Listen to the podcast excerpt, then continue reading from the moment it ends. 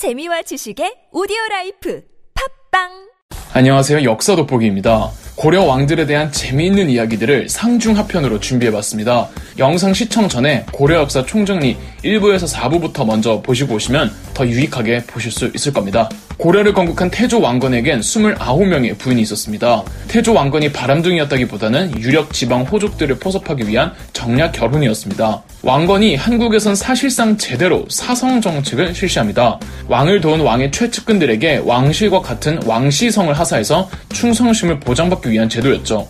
왕건은 처음부터 왕씨가 아니었습니다. 이름이 왕건인데 왕건은 왕 즉위 이후 자기 이름의 첫 글자인 왕을 임의대로 성으로 공식 발표하고 자기 아버지에게도 왕시성을 붙인 겁니다. 이 당시에는 성씨가 보편적이지 않았다는 거죠. 본관 제도를 처음 실시한 사람도 태조 왕건인데 성씨 앞에 지명이 붙는 것 역시 지방 호족들의 영향력을 인정해주기 위함이었습니다. 그렇기 때문에 처음 시작할 때만 해도 모든 성씨들이 다 본관을 가지고 있던 건 아니라는 거죠. 참고로 일반 백성들한테까지 성씨가 다 퍼지는 것은 조선시대나 되어야 합니다. 태조 왕건은 궁예를 내쫓고 왕이 됐기 때문에 고려 국왕들 중 유일하게 궁예의 나라 태봉의 수도였던 철원에서 즉위식을 가졌습니다. 태조 왕건은 죽기 직전 후대의 왕들에게 귀감으로 삼으라며 유훈 10가지를 남기는데 이 훈요 10조에 차현 이남 공주강 밖의 사람들은 등용하지 말 것이라는 항목이 있습니다.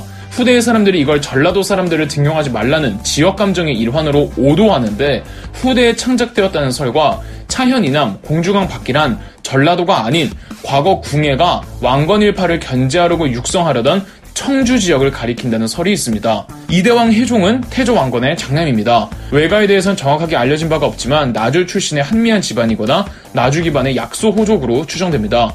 왕건이 태봉의 장군이었던 시절 후백제와 싸우기 위해 나주를 공략하면서 만난 여인과 낳은 자식이었죠. 이대왕 해종은 아버지처럼 무장으로 성장합니다. 고려가 후백제와 마지막 전투를 벌이던 1, 2층 전투에선 선봉장을 도맡았고 용력이 강해서 쇠도 구부릴 수 있다고 기록되어 있을 만큼 무력이 남달랐던 것으로 보입니다. 태조 왕건도 해종의 정치적 기반이 미약했던 걸 알아서인지 왕규와 박수리에게 해종을 부탁하며 눈을 감습니다. 그러나 해종은 암살 시도를 당할 만큼 왕건이 미약했습니다. 그 와중에 해종은 맨주먹으로 암살범을 때려잡습니다. 어찌된 영문인지 해종을 부탁받은 왕규가 반란을 일으켰고 왕건의 또 다른 아들들이자 충주 기반의 유력 대호족을 외가로 두고 있는 왕요 왕소 형제가 반란을 진압하는 과정에서 해종이 죽습니다.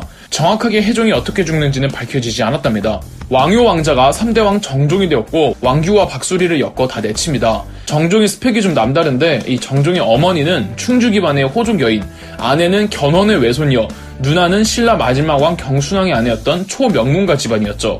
정작 재위는 오래가지 못하고 친동생 왕소 왕자에게 넘겨줍니다. 왕소 왕자는 4대왕 광종이 되어 노비 안건법 과거 제도를 시행해 호족들을 약화시키고 반발하는 호족들에 대한 무자비한 숙청을 단행해 고려 개국 당시 3,200명의 공신들 중 40여 명만 살아남았습니다.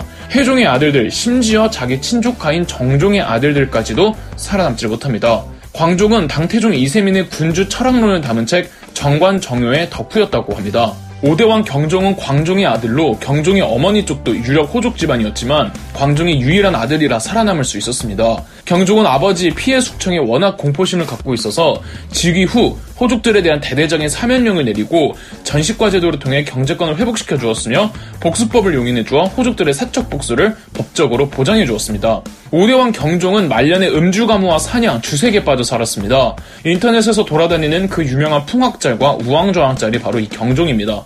6대왕 성종은 황주 기반 호족 출신이며 두 여동생들이 5대왕 경종의 아내들이었습니다. 유교 빠돌이였던 성종은 한국사 최초로 종묘, 사직, 명절과 국경절 등을 도입했습니다. 반면 팔관회와 연등회 등 규모가 컸던 불교 행사들은 폐지되었습니다. 6대왕 성종 때부터 신라시대 육두풍 집안 출신의 유학자들이 대거 등용됩니다. 이들은 유교식 정치를 주장하면서도 그들의 기득권을 보장받기 위한 제도들을 만들어가며 나중에 형성되는 문벌 귀족의 기반이 형성되어 갑니다. 그러나 1차 거란 전쟁 당시 서희 등 호족 출신들에게 힘을 의지할 수밖에 없어서 다시 호족들의 힘이 일시적으로 커집니다. 중앙관제 이성육부, 전국의 12목 설치, 국립교육기관 국자감 설치, 향리제도 실시, 전부 성종 때 실시되었습니다. 7대왕 목종은 5대왕 경종의 아들이자 6대왕 성종의 조카입니다. 5대왕 경종이 사망할 당시 나이가 너무 어려 왕이 되지 못했다가 6대왕 성종이 죽고는 왕으로 즉위했죠. 어머니는 그 유명한 천추태후입니다. 그동안 알려진 대로는 목종은 허수아비 왕에 불과했고 모든 정치는 천추태후의 손에서 이루어졌다고 하지만 실제 천추태후가 개입한 부분은 불교계밖에 없으며 나머지 현실 정치에선 목종이 대부분 주도했다는 설이 더 큰 지지를 받고 있습니다. 강동 육주관리, 송나라와 요나라 사이의 원만한 외교, 기존 토지제도였던 전식과를 시정한 업적 등은 전부 목종의 판단에서 나온 것으로 보고 있습니다. 목종은 유행간이라는 용모가 아름다운 남성과 남색을 즐겼다고 합니다.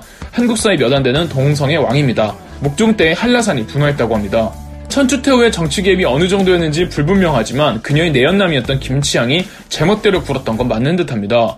심지어 천추태후가 김치향의 아들까지 낳자 김치향은 자기 아들을 다음 왕으로 추대하려고 했고 이를 눈치챈 목종은 서경의 유력자였던 강조에게 도움을 요청 김치향 일파를 제거합니다. 문제는 그 강조가 목종마저 폐위시키고 죽여버리지만요. 강조가 옹립한 8대왕 현종은 왕자 시절 차기 왕위 서열 1위였기 때문에 김치향이 여러 번 현종을 암살하려고 했던 적이 있다고 합니다. 현종은 진관 사라는 절에서 어린 시절과 청년 시절을 보냈는데 이 진관사는 서울 북한산 등산로 초입에 있답니다.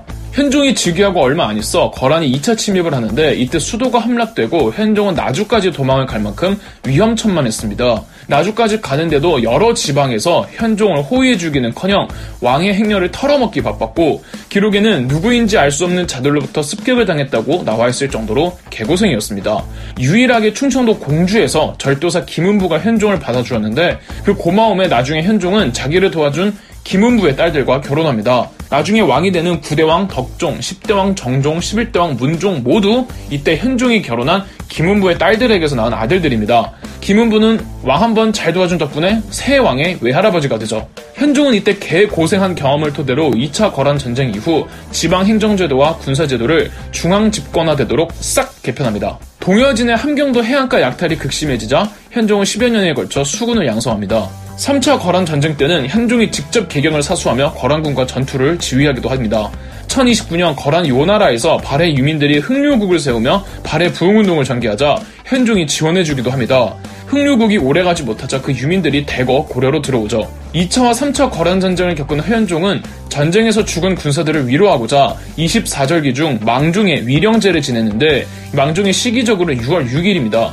이게 현충일의 유래라는 설이 있습니다. 현종 때 8관의 연등회가 부활했습니다. 9대왕 덕종, 10대왕 정종, 11대왕 문종 모두 현종의 아들들입니다. 덕종과 정종은 친형제, 문종과는 이복 형제죠. 덕종은 지나가다가 벽돌을 밟아 벽돌이 부서지는 걸 사람들이 보고는 덕종이 덕이 워낙 많아서 사람이 무거워졌다고 했다고 합니다. 착하긴 착했나 봅니다. 단 20살이 안 된 나이에 사망합니다. 10대 왕 정종과 3대 왕 정종이 묘호가 같아 보이지만 한자는 다르답니다. 정종 때 고려의 천리장성 공사가 끝이 납니다. 정종은 황궁 근처에 있던 진귀한 동물들을 풀어주어 사치를 멀리했다고 하는데 이걸 봐선 이전까지 고려 왕실 전용의 동물원이 있었던 듯합니다. 11대왕 문종은 고려 최전성기를 이끈 가장 위대한 명군으로 꼽힙니다. 수도 없이 많은 정책들이 시행되고 안정적으로 자리 잡았죠. 고려 사이는 문종의 치세를 이끌어 문종이 태평성대의 통치를 펼치니 백성과 만물이 모두 활락하게 되었습니다. 고 기록되어 있습니다. 단 고려의 폐쇄적인 문벌 귀족 사회가 본격적으로 형성되던 시기가 문종 때였습니다. 귀족들에게만 지급되는 토지제도 공음전이 실시됐고 이자연과 최충을 중용했는데 이자연의 딸 3명과 결혼하면서 후세에 경원이 씨라는 막강한 권력을 가진 문벌 귀족을 만들어버렸고 최충 그 자체는 청렴하고 유능했으나 그가 형성한 사학은 이후 제자들에게 의해 어, 이 폐쇄적인 학벌을 조장하기도 했죠. 이후는 중편에서 찾아뵙겠습니다. 그럼 역사 돋보기였습니다. 영상 재미있으셨다면 구독과 좋아요, 알림 설정까지 해주시면 감사드리겠습니다.